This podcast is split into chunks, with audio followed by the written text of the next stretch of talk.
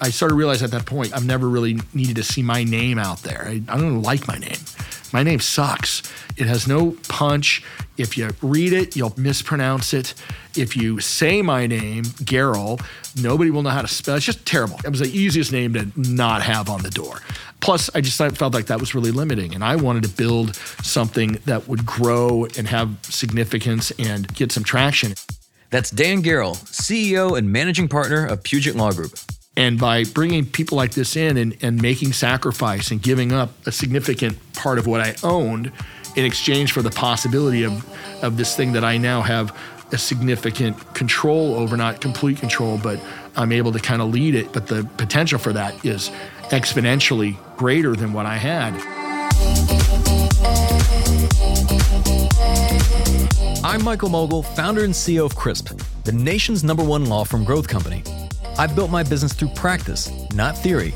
Crisp started with just $500 to my name and has grown to over eight figures in revenue over the last few years, earning a spot on the Inc. 500 list of the fastest growing private companies in America. Our approach has been to take everything we've learned about generating massive growth within our own organization and help the country's most ambitious and committed law firm owners do the same for theirs. In each episode of this podcast, I sit down with innovative market leaders from the legal industry and beyond to learn from those who thrive in the face of adversity, challenge the status quo, and define what it means to be a true game changer. I sat down with Dan Gerl to discuss how our darkest times can become our most powerful motivators, the importance of surrounding yourself with a team that's got your back, and why the craziest ideas often have the biggest impact. So some of the messaging, you know, I'm able to kind of inject like some humor, my personality, a little bit of swagger, you know, here and there, and I think it works. And if I find out that some other attorney, you know, kind of looks down the nose at it, I just go, look, I mean, I'm having fun doing this, and it's working, and we're growing. So, I mean, you get those three, you know, what else do you need? That's coming up on the Game Changing Attorney podcast.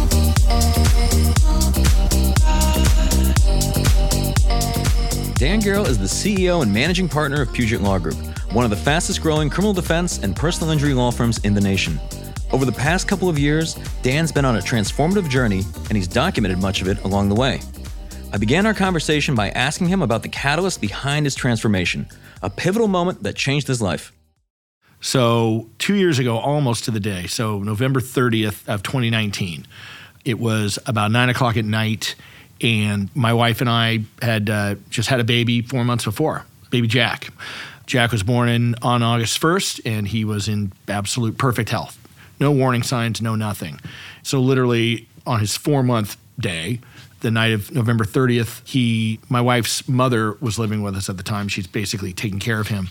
And uh, she was getting ready to put into bed, and we heard a scream downstairs. And it's a, it's a sort of scream that when you hear it, you don't go, something going on, you go, shit is going down. And it is going down like I've got to be down there like now. So I run down there. And he, we had just had him like 20 minutes before. You know, I, I even have a picture of him. I took his mom was holding him. He's looking adorable. Can I? 20 minutes later, I go down there and she's holding him, and he's he's just he's turning gray. Like I've never seen that. I've never seen a human, a baby, with that. And he's conscious, but he's he's losing it. And I'm looking at my son, and I'm like, he's dying. You know, I don't know what's going on. And my mother in law, she's Korean. So we don't, we get along great because we don't talk, like we don't understand each other. And she's in shock. So there's zero in terms of what has happened. And I get uh, 911 on the phone and they're asking me, is he breathing? Kind of, kind of, no. She's like, get him on the ground, starts, you're going to have to, you're going to do CPR. So, I mean, I'm not CPR trained, but I'm able to do what she's having me do. And he's just, he's, dropping and dropping, and then he'll come back. But it's like watching a meter kind of go down and then up, but then down, and, and each time, and I'm just like, I don't know how many more of these go arounds I've got. And then they they get there, and they, they got there pretty quick, thank God. And they they come in and they, they EMTs and they grab them and they go, we're going to Mary Bridge. Mary Bridge is a children's hospital that's about 20 minutes away from where we were living, whereas we've got a hospital 10 minutes away And I thought, well, that must be a good sign, right? I mean, why would they go all the way to Mary Bridge? And I'm following them because my wife got into the ambulance and I'm following them and they don't seem to be going that fast, you know? And I'm like, I'm taking all these signs of encouragement. Everything's gonna be okay. And I, I get to the hospital several minutes after they do. And I get in there and there's just this team of, of doctors around this bed and the, and the tube sticking up from the top. And I'm, I just realized this ain't good. This is bad news. And they didn't know what happened. They said he had full cardiac arrest. He had flatlined twice on the way to the hospital. And other than that, we have no idea. We don't know what caused it. We go check into the ICU. And uh, a few hours later, the cardiologist comes in and they use the ultrasound. And he says he's got a tumor in his heart. And they're very rare and so from that point, it was several, it's about a week because they had to determine what to do. He's either going to have to have it removed or he'll have to have a heart transplant. And if it was going to be a heart transplant, they could do that at Seattle Children's. They actually have a specialty for that. That would have been horrible because that would have meant he would have been there until there was a transplant available. And he could have been in the ICU there for months and months and months. So when I found out that they elected to have him scheduled for surgery to have the tumor removed, it was, again, kind of a relief, but again, very scary. And the main place, the best place for that to happen is at Boston Children's Hospital because of the doc. There's a doctor there. That's all he does. And the guy's just an absolute magician, you know.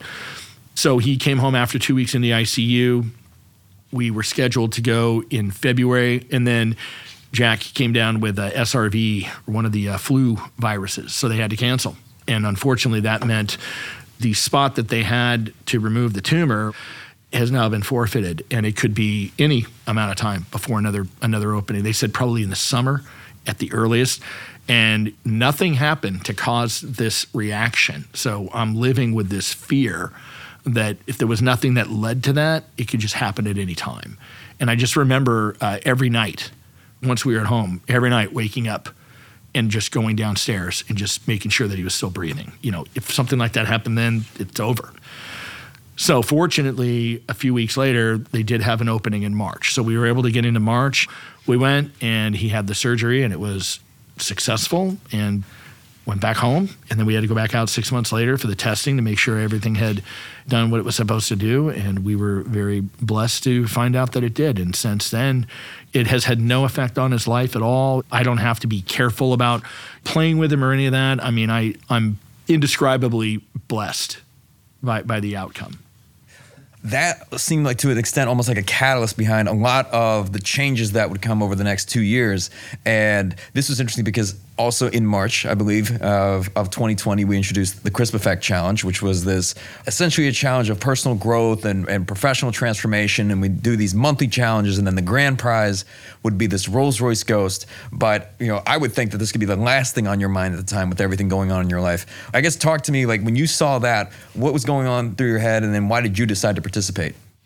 Initially I, I didn't really connect with it because again I, I, we were so focused on getting back to Boston. For me, I remember seeing it. I want to say like in the middle of August. I think I, I, I got some emails, started paying attention to that. What happened throughout that entire time was that because of what I had started to implement in our firm, you know, at the leadership level, at my level, and then down through the team, based upon what I was getting through the relationship with Crisp through CrispX, through that workshop, through some of the uh, the trainings with our coach that would come out and lead those trainings. It was even though that was a, a new thing for the people on my team, it, it was already starting to have an effect. When I was gone, essentially, for the most part, for a couple of weeks when he was in the hospital, you know, it was good to see that the place didn't completely collapse, and and they allowed me to kind of focus on that as well as when we went back to Boston, and then we had to go remote. But I very much tapped into the mentality and the mindset that I was learning from you and from the workshops of you've got to see this as an opportunity, right? Because everybody around us, all of our counterparts, they were all curling up. They were all throwing in the towel, shutting down, not just going remote, but literally not taking cases. And and I just said, I don't I don't have that option. I gotta make hay. And so we got big time into doubling and tripling our, our marketing efforts, buying up outdoor advertising because nobody else was doing it. And I just look for opportunity everywhere. Be be the one that's out there seizing that opportunity and you owe it to your team. I was drinking that Kool-Aid like I was in the desert. That allowed us to I mean we grew significantly that year. In a year where so many other businesses and especially law firms just folded, we grew.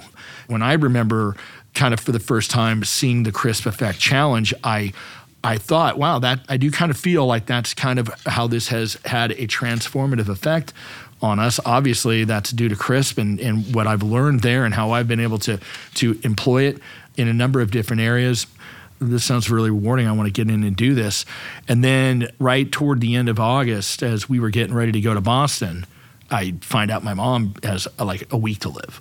And she had battled cancer kind of off and on for several years. And for like the last year or two, it, it had come back and it was sort of this thing where it's like, you will live with this for the rest of your life, but there wasn't any sort of she could have lived another 10 years. You know, and she was in otherwise, I mean, sounds strange to say, but she was very active. She it was a part of her life, you know, but she was very functional and then to find out that she's got like a week. My brother telling me this and uh and I'm like, I'm going to Boston for the follow up. We have to go, you know. And I was just terrified of this idea that we would be there and she would, she would pass away. So we went to Boston, and I'm keeping tabs on everything. And uh, again, I'm blessed that we come back from Boston, and then the next morning I jump on a flight to Spokane, just the other end of the state, and and I get there and she passed away like an hour later where she slipped away. So I mean I, I, got to spend an hour with her. She had all of her all of her kids there. So, you know, that's kind of a gut punch, you know, right after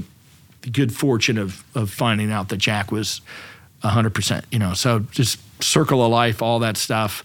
But I remember many the first challenge, the you know uh, introduce yourself, you know, and I remember re- recording it, just holding my phone, in the Holiday Inn or wherever we were staying there, saying this is my September mini challenge, and uh, you know we just buried my mom this morning, you know, and so it's a little bit of a difficult time, but I'm excited to do this, and from now on I'm going to be a little bit more upbeat, and after that everything I, I it went in a different trajectory, and it, and I, I, was able to use some humor, hopefully, and and uh, and be creative and uh, and have fun with it. So, but that's how it started. Man, I gotta tell you, number one, you're a warrior.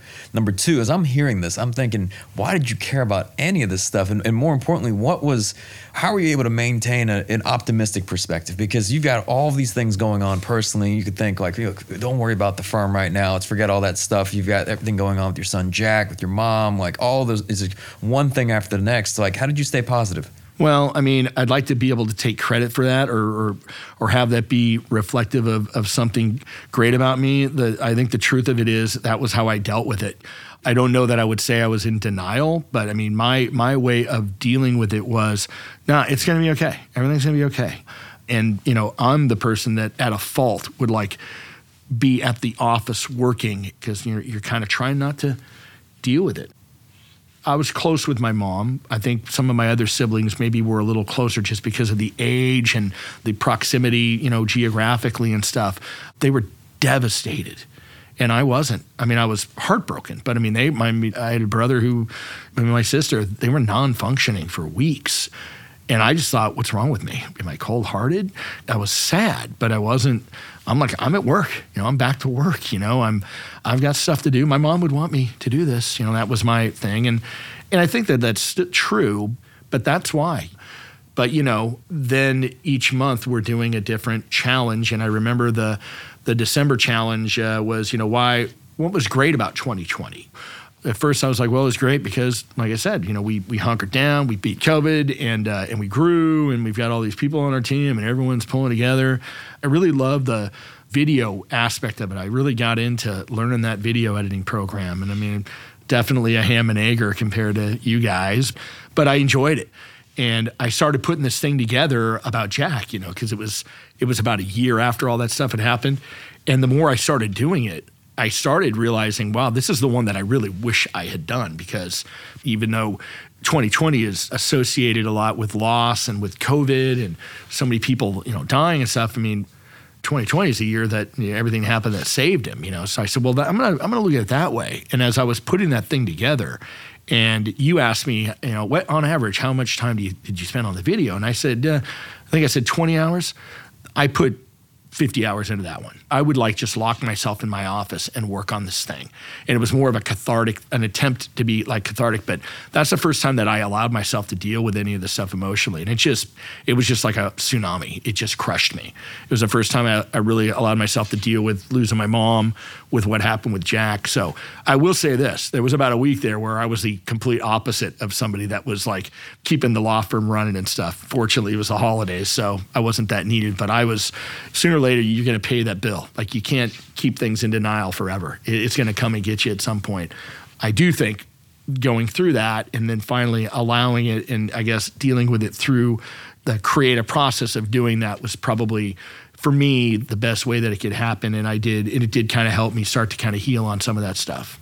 Well, and, and you were certainly inspiring other people. I don't know whether you know this or not. Just in the process, when you would be sharing those videos and the monthly challenges, as you know, we had this community going, so everyone would post their their videos in the group, and and people would see your videos. And obviously, there were some that were very emotional. There were others that were comical. They were like almost like music video style. Right, right. Um, but I guess to give people some context, we haven't done this yet. What were you trying to build in all this? And I mean, just with your firm. So like even looking back in terms of really just starting the firm, when you and I met, you told me you guys were building the Avengers of criminal defense and, and then obviously expanding the personal injury. But just, I guess if you could share what's kind of the origin story of that, just to give people context around what's going on on the, on the side of the law firm.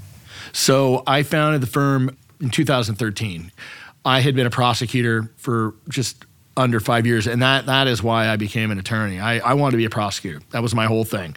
I went to law school to be a prosecutor. I, I was a graphic designer. That was my first career.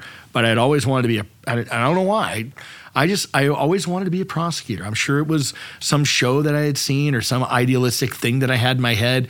But I mean, I went back to, I didn't just go to law school to be a prosecutor. I went back to night school to get my BA so I could go to law school so I could be a prosecutor. And I, if anybody had ever said, you know, any chance, uh, you know, 20 years from now, you're going to have, you know, the fastest growing criminal defense firm in the US, I'd be like, no, and how dare you, you know, because I, I, I just had this weird white hat kind of thing.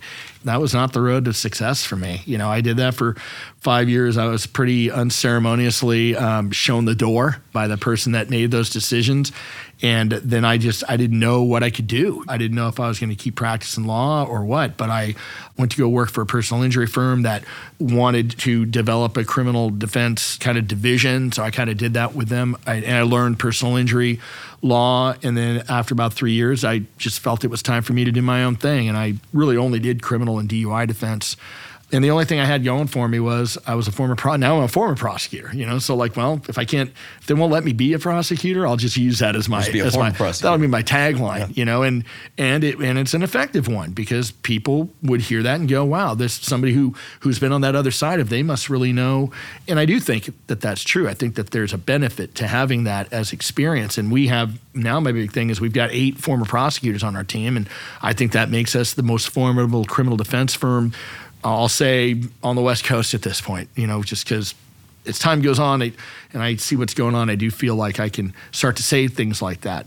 But at the time, that was the only thing I had because I had no history of being a criminal defense attorney. I didn't have a string of a referral source, but I also knew marketing to a certain degree, certainly better than any other attorney that I was dealing with. And so I was able to kind of grow over time and do okay but over the course of about four or five years, gained some traction and I realized I just want to be running the firm. I don't really want to be the person that's having to drive all over the place and going to court and getting yelled at by this judge or or that uh, you know client's uh, family member who isn't happy about the great deal that I got him. So I hired somebody who then became one of our partners who had extensive experience, much more experience than me as a criminal defense attorney. But that was like a big move to make because is not somebody that, you know, was an, an entry level attorney. I had to pay, you know, significantly to get that person to come on board. But that bet paid off. That gave us a lot more credibility and it, and it gave us a lot more authority within the legal community. And then we found somebody else who I knew, was my partner Casey, who was with a very prestigious local law firm. And I pitched him on the idea of joining forces, and it was the right time for him because he felt as though maybe things had kind of plateaued where, where he was at, and he came on board, but he wasn't going to do that. He wasn't going to work for me. And so he proposed the idea of a partnership, and I spent about five minutes going, before I said, yeah, that makes perfect sense. And I, I started to realize at that point, you know, I, have never really needed to see my name out there. I, I don't like my name. My name sucks. It has no punch. If you read it, you'll mispronounce it. If you say my name, Gerl, nobody will know how to spell. It's just terrible. It was the easiest name to not have on the door. Plus, I just felt like that was really limiting, and I wanted to build something that would grow and have significance, and ultimately would get some traction. And and by bringing people like this in and, and making sacrifice and giving up a significant part of what I owned in exchange for the possibility of of this thing that I now have a significant control over, not complete control, but I'm able to kind of lead it. But the potential for that is exponentially greater than what I had. I mean, I was all about that. And so by adding those people, we started to lay the foundation for a force, you know, and it, and, and that was kind of my thing, you know, kind of the Avengers, you know, we each have our kind of our own thing, you know, I'm the, the creative guy and all that. This guy's our personal injury.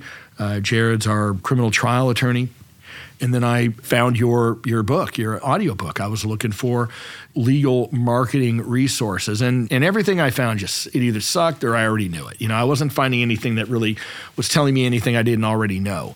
And I found that and I listened to the audiobook and I just remember at the beginning going, wow, this is, there's some good stuff here. This isn't the norm of what I hear. And, but it was purposeful, you know, it was about creating that growth, you know, not just to get leads in and all that, that kind of short term band aid kind of approach. It was more about creating authority, telling your story, uh, getting your message out so that they know who you are and why you're different, and which is the reason why distinguishing yourself from everybody else. And I remember initially thinking, man, this, this is good stuff. I, I can do this. I'm creative. I can. I'll find a guy who uh, who I'll find a cinematographer, and uh, and uh, by the end of it, I'm like, no, I'm not doing that. I'm hiring these guys, and now I got to tell my partners why we're gonna you know spend this money to do this, and I got to get them to agree with me because we're doing it and then that led to the Game Changer Summit in 2019, and it just kind of took off from there. And fortunately, Casey and Jared and I have a have a very strong relationship in that we're all so different. We all do different things. None of us really want to do what the other two guys do. You know, they don't want to do what I'm doing. I don't want to I don't want to do trials at this point. So when I go, guys, we need to do this. We need to jump into CrispX. We need to jump into CrispX now for personal injury. I mean, they have a lot of faith in me and I I feel very accountable to not let them down. So that drives me. So we've just kind of collectively together have continued following this thing that two years ago we would have never envisioned that we would look like what we look like right now. So then you fast forward two years, and you guys have gotten on the Inc. 5000 two years in a row, fastest yeah. growing private companies in America. I believe one of, if not the fastest growing criminal defense firm in the country. There's a few of those, right? right. Just criminal defense firms nationwide. Right. There's more than one. What, what are you guys doing different? And especially when you look at the last two years, because um, the growth has been massive. I mean, you guys have taken off. You started to really grow and scale. I mean, it's and do it also in a time where you, you look at. We're talking about 2020, which was COVID, and then 2021, yeah. which was you know basically COVID part two. Well, I mean, I think it's just being the opposite of risk averse and knowing again. I don't know that I necessarily would have gone in that direction if I had seen a, a, a, lot of other people doing that. I'm seeing nobody doing that. You know, I'm driving, I'm driving to work every day, and uh, I remember one day I'm driving like every single billboard was blank, and then every once in a while I'd see one with like a PSA, and I'm like, I just called this guy and I go, hey man, you know, I'd like to talk about maybe doing some billboards. And he, okay, well, you know, this is how much it costs, blah, blah, blah. I go, okay. But here's the thing nobody's buying them right now. So um, I want to see if we can work something out. And, you know, ultimately, I was able to get a very significant amount of uh, inventory at a fraction because I, I would drive around, I would see an attorney with a billboard, and then three months later, it'd be gone and they wouldn't be somewhere else. That They'd get in how many clients did we get off that billboard this month? None. Yeah, this is this is no good. And I know it doesn't work like that, you know. So I'm like, well, I'm getting in there, and I and I knew that already, but I also knew that because I'm in CrispX with Alex, you know, Alexander Shunnarah. You know, I mean, this guy is who he is, and this is how he does it. So I'm going to take my my cue from that. And so I think that's the difference. I was willing and able to see people doing what I want to do and go, I want to know how they do it, and then I'm going to do that. And knowing that it takes effort and it takes, you have to be driven by purpose. You, you know, you can't just try to draw it up looking like what somebody else does or draw up your game plan similar to what somebody else does unless you're you're actually injecting yourself into that. And so for me, again, fortunate that I've got partners that almost always whether they agree with what I recommend or not, they're mm, all right. We'll we'll take this one on faith, and it almost always you know works out in our favor. So taking some chances and being successful at that, and not being afraid to take risks, and to me that is the difference maker because I know I know from talking to a lot of my colleagues, oh man, I yeah I could never do that. And it's like well that's how we're doing this.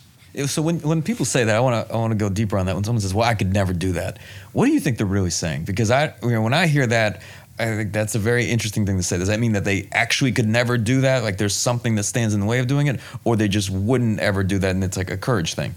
Well, the way I perceive it is, I can't really believe that that is why you're doing this. It's got to be something else. You're, you're, lucky, you know, this or that. And that wouldn't work for me. Yeah. yeah. Well, I mean, I, I, I don't know if We're that's re- I don't know if that's really what, what has led to that. You know, yeah. I mean, that car that you wrapped was ridiculous. Yeah. Yeah. Because you guys started do doing things, you know, in 2020 and then, and then beyond that that drew a lot of attention and, and probably even some criticism, right? Yeah.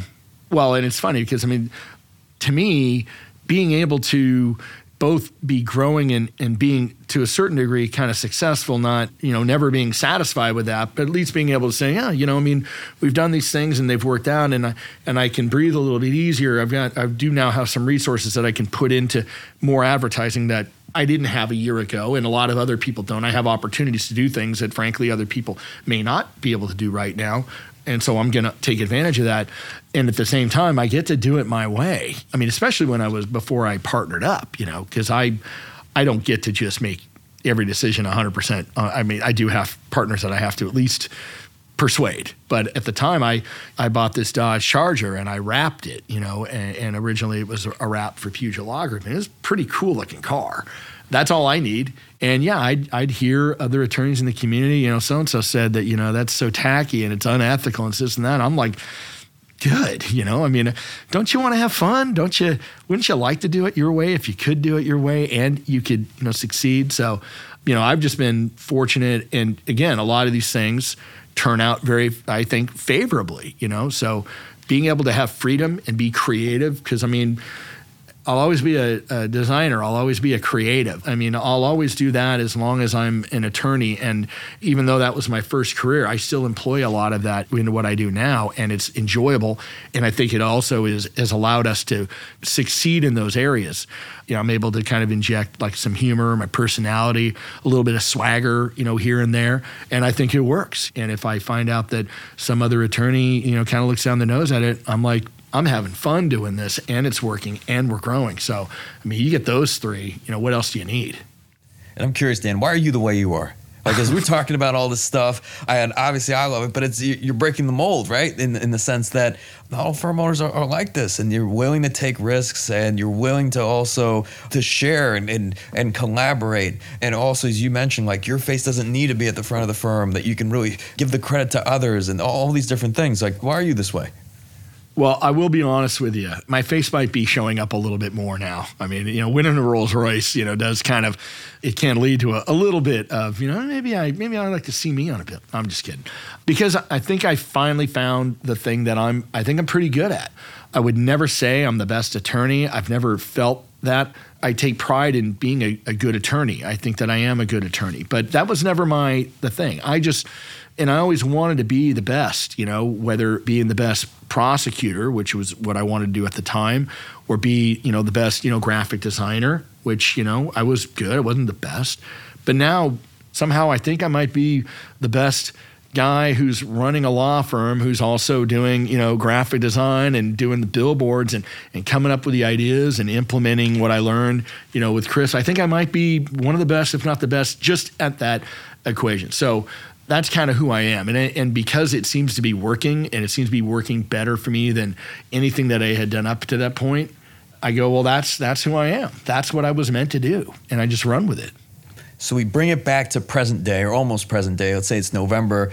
There was hundreds of firms that participated in this in this challenge, submitting videos, and then it got narrowed to a top ten. And the top ten premiered at the Game Changer Summit in November of this year. So I'm curious as you're watching all these videos play because after the 10 would play, then the voting would, would happen. And the voting was everybody who was there at the summit, you know, whether it was those that had participated in the challenge, those who had never heard of the challenge. You were just basically, here's the compilation video of everything you've done, you know, since engaging in the challenge. And people would vote for, well, which one was the most compelling? So as you're seeing these other ones play, what are you thinking? So they took all of our videos and created kind of a montage and did a great job. But you can't take what I think is cumulatively probably well over an hour worth of video and you're going to condense that down into a three and a half minute video you can't have everything in there the people doing the editing are making decisions and uh, the end result it does look great but everybody's looks great right i mean they're all You weren't the only one with a compelling story or, No. even, or even a son named Jack. No. And here's the other thing. So I went on and I watched it because what happened over the course of time is there really was a lot of like camaraderie and a lot of support. And what for me started out as like a competition. I mean, I, I wanted to win that Rolls. I wasn't playing around. I mean, I had a goal of winning it. But at the same time, as time went on, I realized I was getting a lot out of not only what other people were putting up there, but they're supporting me, me supporting them, seeing people support each other, and really engaging with each other. And it, and it became a lot more uh, meaningful as a result. So when we got to the point where they were doing the voting for like about a month and a half or a couple of months, and they had all, you know, I think it was 60 to 70 uh, people at that point, you had these videos. I committed myself. I'm going to watch every single person's video and I'm going to I'm going to give them a vote, you know. And I know I did. I know that I watched it over the course of several weeks. I watched them all. And of course, the voting is done uh, at this point, and now we have our top 10. Of course, we don't get to find out who they are. You'll find out at the conference. So, get to the conference. I'm thinking, well, there's probably going to be a list of the top 10, or they're going to tell us no. They introduced them one at a time throughout the conference, and it was all finalist number one. And then here's this video. And I'm watching these now, and they're on the big screen. It's like being in an IMAX theater, and the sound. And I'm like, these are awesome. Wow, I didn't realize how powerful these were. And and you're right. The first one was John Martin, you know, uh, who's a who's a buddy of mine, and we bonded over what happened with my son because he lived in Boston, and he has a son named Jack, and his son years before had been through something pretty significant and had been at Boston Children's. So we had all these common things that we shared with each other. And his is the first one, and it was it was amazing. And I'm like, I don't remember seeing that. Did I miss his video? He's got a son named Jack. I there's only room for one child named Jack. That's it. He's going to win. I mean, there were so many strong ones, each one one after the other. I was I was very impressed with how moving and how compelling they were, and I'm realizing, man, this is. I mean, the, any one of these could be the winner. And then after the first day, they'd gone through the first seven, and I wasn't one of them. And I'm like, okay, there's only three left. The number eight was somebody else, and then number nine was mine, and then number ten. I felt like you know, I think mine seemed to be well received. A lot of people come up to me and go, "Wow, that was really great," you know. But I'm like, they're all great, you know, and and I I wanted to win that Rolls, but I'm like, man, this is anybody's this is anybody's game. So I I certainly had no no uh, undue confidence or belief at that point that you know, well, that's I'm winning that Rolls. I was very much uh, on on pins and needles from that point on. And so there was what happened at the conference. Obviously, your name was called out. You you win this Rolls Royce. Then a few weeks later, you're here today. You just signed over the title of the Rolls Royce. You got the keys of the Rolls Royce. Now the car is yours. Yes. Has this set in yet? It's kind of starting to. I mean, I think once it's actually at home, sitting in my driveway, or I've got to go make some room in in one of uh, side of our garage. I think it'll become that much more. But but yeah, you know, over the last few days, being here for the workshop, seeing it out there last night, and then with everything that's happened today, it's definitely you know starting to you know register, and it's a great feeling. It's very you know, like I said, it's very humbling. It's an honor, and yeah, it's just it's an amazing experience. So in looking back across all of this, like to, to people listening, because I'm just curious, what, what are some of the lessons that you learned through all this, just even over the last two years, whether it was being part of the challenge or just everything you've just done, period? I mean, it's kind of hard to say something that doesn't sound cliche, but what I've learned and, and I've shared with my partners over the last couple of years is I, I've really learned to trust my gut on things. If I just have that sense of, you know what, this is the right thing to do, there's a sense, and I've realized over the last couple of years, every time I've done that and I've followed that, I don't think I've let myself down yet, you know. So with the challenge, it was just, you know, the amount of time and effort and dedication that I put into it to potentially win, but how can I answer this in a way that not only responds to that challenge, but also the overall thing, which is tell us about the effect that being in this relationship with Crisp has had on you and on your firm and on your and on your firm's relationship with the community. Like I, I, I always made sure to, you know, is this idea that I have consistent with all that. And, you know, I had a lot of crazy ideas that didn't make it past, you know, the first or second day of whatever. Maybe I'd have one of my partners going, nah, don't do that. That's not it but you know, just knowing yes, this is the right way to do this, whether it was that or or the moves and the decisions that we made within our firm, or with it, you know, as far as uh, our team is concerned, or bringing on somebody that's now kind of turning into our COO. You know, all of these things. You know, I just go if I'm feeling that, I'm going to trust myself. If I'm in my head and, and, I'm not really feeling it so much, I'll continue to kind of debate it and, and leave that open for others. But when on those moments where I'm just feeling this thing and I'm getting that I'm going to go in that direction. So just kind of learning to trust myself that when it comes to that level, I'm starting to realize I kind of I might be onto something. So what's next? And I don't know how much you can share on the podcast, or maybe you can. What What do you plan to do with Rolls Royce? Well, I'm kind of working on something, and I, I haven't yet come to the conclusion that it is doable, and and and I don't want to be too heartbroken if I find out that it's just logistically or otherwise a no go. But I want a Rolls Royce, which is awesome. It's also like, huh? Like Rolls Royce. What are you gonna do with a Rolls Royce? And I know that the reason why I won is the story that I told, which is Jack. I mean, there's no story without that and what happened with him and what he went through and how that affected me and how I responded to that and all that. I'm like, there's got to be a connection there. I can't just take a Rolls Royce and go go drive in it. You know, I'm not going to sell it. I'm not going to you know do this or that. I want to. I was like, I've got to do something that that makes sense of all of this. And Casey had an idea about, hey, what if we drive you know uh, sick kids to their treatments at hospitals, which which is a great idea. But I thought and I remembered this that when we went to Boston, we flew to Boston. The person working at the hospital, she called herself the navigator. So she would email me and say, "Okay, well here's the schedule. So you're gonna you're gonna come in here, fly in this day, and then be at the hospital at 7:30. We're gonna do this with Jack. We're gonna run these tests, and then you're gonna come back on this, you know, two days later for the surgery. Give me the time, point me in the right direction. You know, give me some ideas on some of the hotels or whatever. So she's just kind of the liaison." And so I go, okay, we book our flights. I, I book a rental car. We get an Airbnb on Boylston, and I can do this stuff because I'm I'm not in my 20s. I mean, I've got a little bit of experience getting around. I, have traveled, so I know how to get from point A to B. I, I know how to reserve. I know how to rent a car. I can afford to do these things. You know, with all that stuff, you're still dealing with this the stress of what's going on with your with your child. But I'm in a position where I don't have to worry so much about that other stuff. And when we got to Boston at night and we drove from the airport to where the uh, rental, the Airbnb was, I get out there and I'm looking at this building and it's lights out. Like there's nothing about this that says, you know, welcome. This is where I'm like, what is this? You know, I couldn't figure out how to get into this building. And out of frustration and a little bit of stress and, you know, all that, I go get a hotel somewhere and the next day I figure out what's supposed to happen and we get it all sorted out. But I just remember going, I wouldn't call that like a, a terribly stressful experience that I went through just because of all of the advantages and all the things that I that I'm able to say I I know how to do this or I can afford this. But what if what if we were in our 20s? You know, what if we didn't have money? And what if I what if I didn't know how to get around? And what if I had two kids? I go, that's it. And so my idea is that I would use this, you know, hopefully it works out. I could use this as a mode of getting people from that airport in Seattle to the Children's Hospital.